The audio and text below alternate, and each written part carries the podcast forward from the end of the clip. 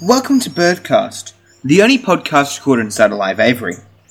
Today's episode is about a very particular parrot, the golden shoulder parrot, also known as the Ant-bed parrot.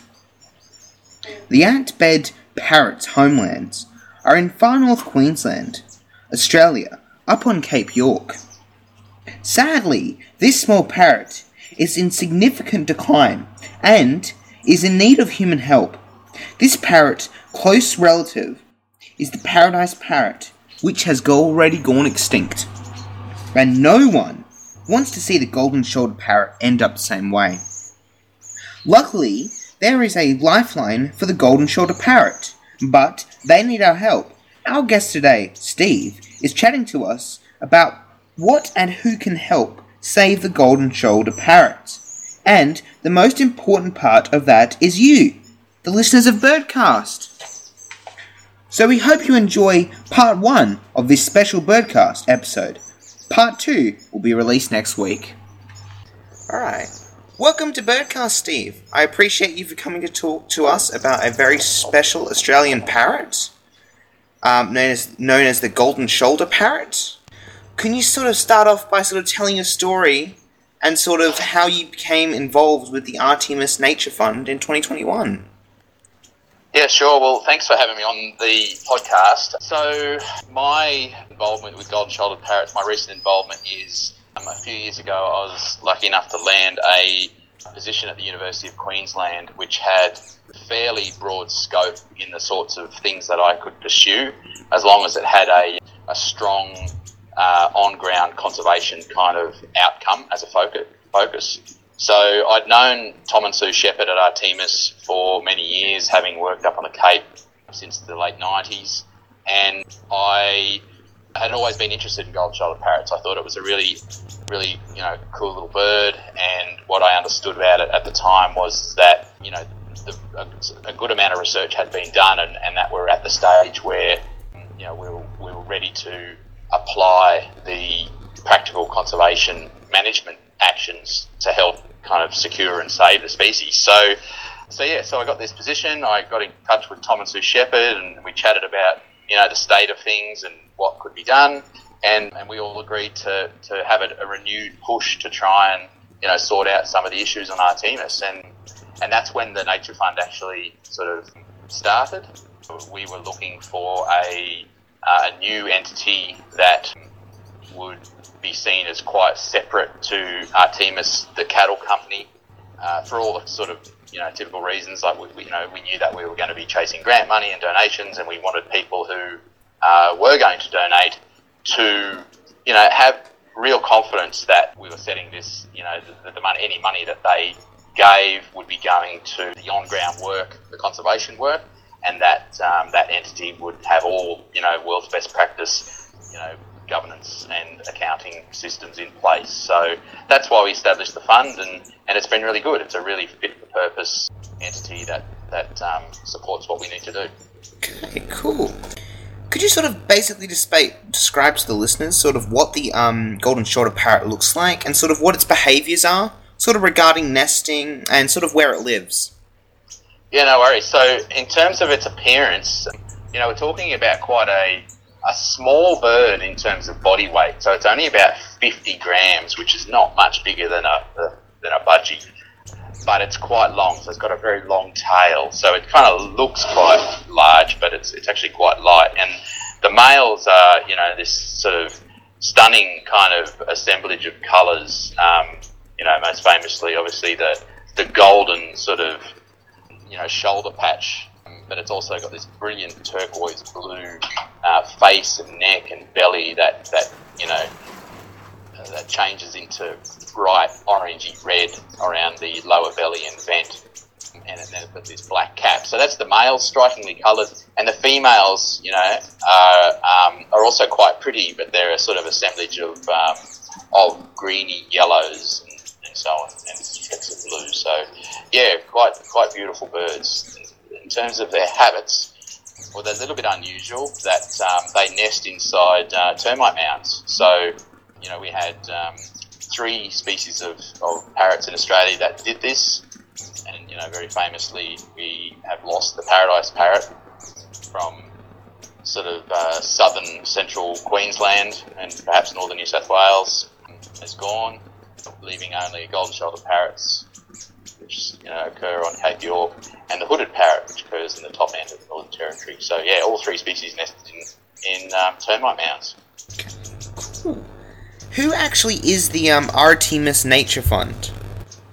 So the Artemis Nature Fund is um, is legally a uh, it's called an other incorporated body under the Queensland uh, Corporations Act. So it's a registered incorporation for a for an entity like that to exist. It has to have a minimum of seven members and like official members, including three office bearers. So the office bearers are Sue Shepherd, who's the president. She's the owner of Artemis, and she knows by far and away more about golden shouldered parrots than any living person. So she's a very appropriate person to, to hold the presidency.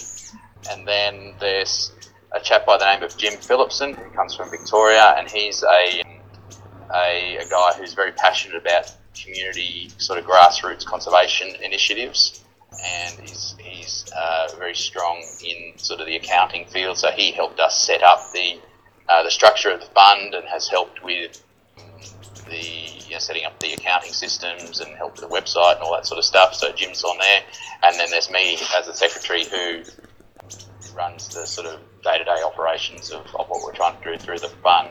Beyond that, there's a handful of other members who uh, sort of provide advice and, and, guidance to what we're doing uh, on that. On that, um, uh, in the remaining membership includes people like Professor James Watson from University of Queensland, Professor Stephen Garnett, uh, who has a long association with golden shouldered parrots, uh, and Gay Crowley, Dr. Gay Crowley, and a few other people who have got um, you know experience with um, conservation programs like this. And what was the uh, the catalyst for the uh, formation of the fund?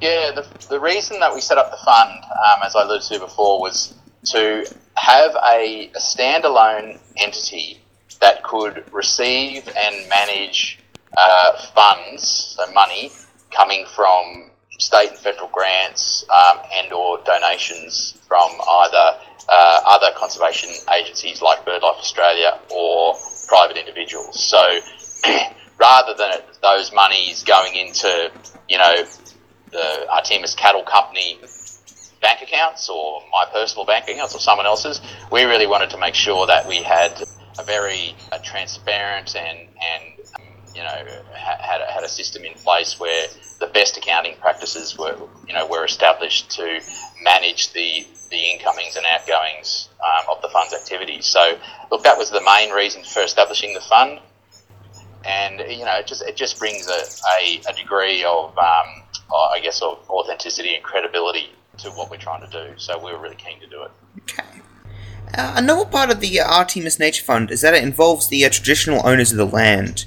Could you sort of explain to us how they're involved with the fund and sort of what information slash guidance they sort of give? Artemis is the traditional lands of the Olkola people and Thaypan people, and actually another small group of people in the north of the property who have, who have since disappeared, and we don't really actually know their names, but there are records of that. So they're the traditional owners we're talking about. They're all represented, uh, apart from that sort of small mysterious group that have gone. They're all represented on the um, Golden Shoulder Parrot recovery team, and so the knowledge um, of country that TOs have is are able to um, come to light through the meetings of the Golden Shoulder Parrot Recovery Team, and and similarly, you know, the, the knowledge that um, Sue Shepherd has and what we're trying to do on Artemis uh, is presented to the recovery team, and you know, we all sit around and discuss it, and we get approvals from the from the traditional owners of Artemis uh, that they're happy for the work to, to go on. In terms of day to day um, activities. So we must sort of acknowledge that the knowledge base around golden shouldered parrots uh, for some traditional owner groups is now fractured. It's not what it used to be. I mean, clearly they would have known a lot more about the parrots and the system up there, and that's that's sadly gone in for a lot of groups and a lot of people. And so um, part of the role of um, the recovery team and the work we're doing at Artemis is to, you know, provide opportunities for traditional owners to to re-engage with that country and and rebuild some of that knowledge that's been lost. Um, and of course, some of it will be new knowledge as well. Um, you know, especially knowledge around the contemporary threats and things that we're trying to understand and manage. So, so yeah, there's um, there's uh, we've had several opportunities where um, traditional owners have come to Artemis um, and yeah, just reconnecting with the place and and and the golden shoulder parrot story. Just you know, in a couple of days, actually, I'm heading back up to Artemis, where Sue and I are actually going to be training um, some Indigenous ranger groups in how to survey uh, for golden shoulder parrot nests. And um, by the end of this month, there'll be three ranger groups that will have visited Artemis and, and seen parrot country and seen nests. And the hope is that they can go back to their own country and and, and you know do surveys and hopefully you know find find more birds on their country. Okay, cool. Um, it's often reported that you are a part of the Golden Shoulder Recovery Team. Sort of, how is your role in that team different from what you're doing as a member of the Artemis Nature Fund? Well, the Artemis Nature Fund is, is very specifically dealing with the um, threats and issues on Artemis. It doesn't pretend to be anything more than that. So the recovery team is, you know, taking a, a species-wide kind of view of the of the of the you know conservation issues around golden shoulder parrots. Um, so in that we um, you know we deal with everything from you know drafting the uh, recovery plan to um, you know helping uh, traditional owners elsewhere you know uh, about knowledge you know dealing with things like um, emerging threats and and all that sort of stuff. So the recovery teams are very much a species wide um, you know uh, scope, uh, and and my role in that process is as an ecologist and land manager. Um, but Artemis is is you know dealing with those very specific practical things that have to happen on Artemis if we're to save the birds there. Okay, cool. And with regards to the Golden Shoulder Recovery Team, there has been a few sort of planned subsequent actions over the years, such as the uh, planned introduction of captive breeding in the parrots in some areas. Why do you sort of think these prior recovery plans have sort of failed the golden shoulder uh, parrots living on Artemis? Well, I mean, to be honest, you could you could pose the exact same question about any threatened species in Australia, right? I mean, recovery plans, um, you know, are often, you know, they might have the best information and the best advice in them, but you know, so often they're not funded. So um, with golden shouldered parrots, it's the same. You know, there, there just hasn't been um, the really the, the funding required to address some of these key threats. So if you look at Artemis specifically, so for the last at least two recovery plans, one of the principal objective has been to um, secure the northern edge of the distribution of the species, which is on Artemis. And look, it hasn't been done. So, um, and I guess um, early on it was thought that um, you know, some of the uh, cattle management actions that Tom and Sue were undertaking would help secure that the population on Artemis, but um, but clearly it hasn't. So you know, it's it's a it's a bit of a mix of not being properly supported with you know some of the early strategies um, failing, particularly around cattle management, and then a reassessment just recently of the, the state of the situation in, in terms of habitat quality and the number of birds um, has, you know, just in the last sort of five or ten years, people have gone, look, this isn't working. You know, these birds are slipping backwards. They're heading down the same pathway as, as what the birds around Coen did, um, you know, that are now gone. They haven't been seen up there in Coen the, uh, since the 1950s. And if you go up to Coen now, uh, what, we what you see is, you know, areas that were once you know, sparse woodlands or open grasslands are now just thick with trees. And the same is happening on Artemis. You know, like the we just earlier this year we repeated a series of vegetation surveys that were first conducted 20 years ago, and we're seeing the same pattern. We're, across the board, we're seeing an increase in the density of um, of small trees and shrubs, um, and and that's happening on Artemis, and, and the birds are certainly disappearing. So um, yeah, so now's the time to, to hook in and, and try and resolve this situation before we have to resort to captive breeding, which is, you know, it's, it's extremely expensive. It's it's it's not guaranteed to work, and there's also a fair amount of resistance um, for translocations in captive breeding from traditional owner groups. I've seen a, ma- many times an old VHS documentary about the uh, the golden Sho- shoulder parrot and Sue Shepherd. Sort of, what was she doing around the time for this parrot, all the way back in the 1990s? What was Sue doing? Yeah. Yeah, so Sue was really heavily involved in the um, in the field research that occurred in the 1990s. That was led by Stephen Garnett and Gay Crowley. So, um, you know, Sue, like I said before, Sue knows more about these birds than anyone else, you know, including Stephen and Gay. Um, she's been living with them for, you know, since the 1970s. She's she's a cattlewoman through and through, but she's taken just this passionate interest in these birds, and um, so she's been, you know, involved in all aspects of the research. She's continued. So Stephen and Gay's work finished in the early 2000s. Sue, off her own bat, continued to look for and monitor nests ever since. Um, and then, you know, soon after um, Stephen and Gay left in the early 2000s, when it was clear that the birds were struggling, Sue started supplementary feeding, and um, and she's continued to that to this day.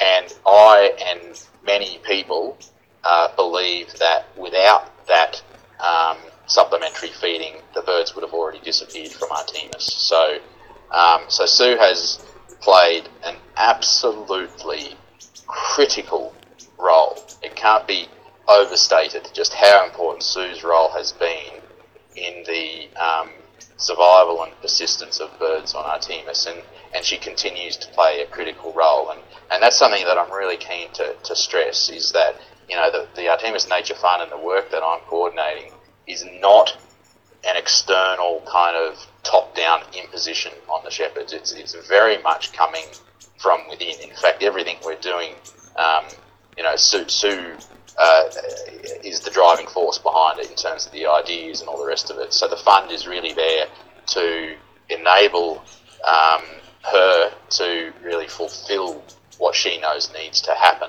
Uh, what what we what the fund brings is is that enabling function, uh, which is you know all about fundraising um, and getting the uh, vegetation management expertise on the ground, as well as the scientific monitoring on the ground. There's no point doing any of this habitat modification and management restoration work if you're not going to monitor it. So we're doing that with you know the best available science. Um, and so, really, yeah, the fund is just this sort of enabling entity which assembles the expertise that allows Sue to, to do what she knows needs to be done. And sort of with the uh, the supplementary feeding, sort of what is the situation with that currently, and sort of how is it done, and sort of sort of why would it be needed? Well, it's needed because um, the it's, it's, it's currently thought that the food supply for golden-shouldered parrots is uh, compromised at certain times of the year. So, um, so during the dry season, so where we are now, there's just a, there's, there's no problems with food. There's an absolute superabundance of uh, a little short annual grass called firegrass, and the birds, you know, happily living on that through the through the dry season. What happens when the storms start is that all that you know firegrass either gets washed away or, or sets seed, so germinates and is no longer available to the parrots, and and the, the parrots enter what is actually a natural period of food shortage. Um, and during that time, they fly around and they eat all sorts of things, including, you know, the buds of, of Melaleuca trees and, and flowers and Cooktown ironwood and, and galls and all sorts of things. They eat lots of different types of um, lots of different types of foods until the, the, the wet season perennial grasses kick in and they you know flower and set seed. And it's the perennial grasses that seem to have been hammered the most. Um, and so um, the supplementary feeding is, you know, taking the sting out of that kind of that early to mid wet season uh, food shortage. Um, the other thing that's happening is that during that period, when uh, there is that natural food shortage, birds are having to spend more time on the ground uh, looking for food, uh, which exposes them to elevated predation risk. So, by supplementary feeding, um, birds can visit areas, or visit a feeding station where they're, you know, they can um, approach with caution. They can sit up in the trees and they can listen and make sure there's no predators around. Um, and then they can enter their little feeding station and they, they sort of they sit behind wire mesh so that you know which protects them from being dive bombed from from predators while they're feeding. So so it's sort of a it's a it's a slightly complex kind of situation, but but in short, what what the supplementary feeding is doing is you know making sure there's enough of food enough food available, uh, and also making sure that the parrots can eat in a very kind of safe place, basically. Okay. Alright, everyone. We hope you enjoyed listening to today's birdcast on the golden shoulder parrot. Once again, remember to tune in to part 2, which will be released next week. Alright, everyone. Remember, we have an Instagram, Birdman underscore dad, and a YouTube channel, Birdman Dad. Alright, everyone. Goodbye. Sayonara.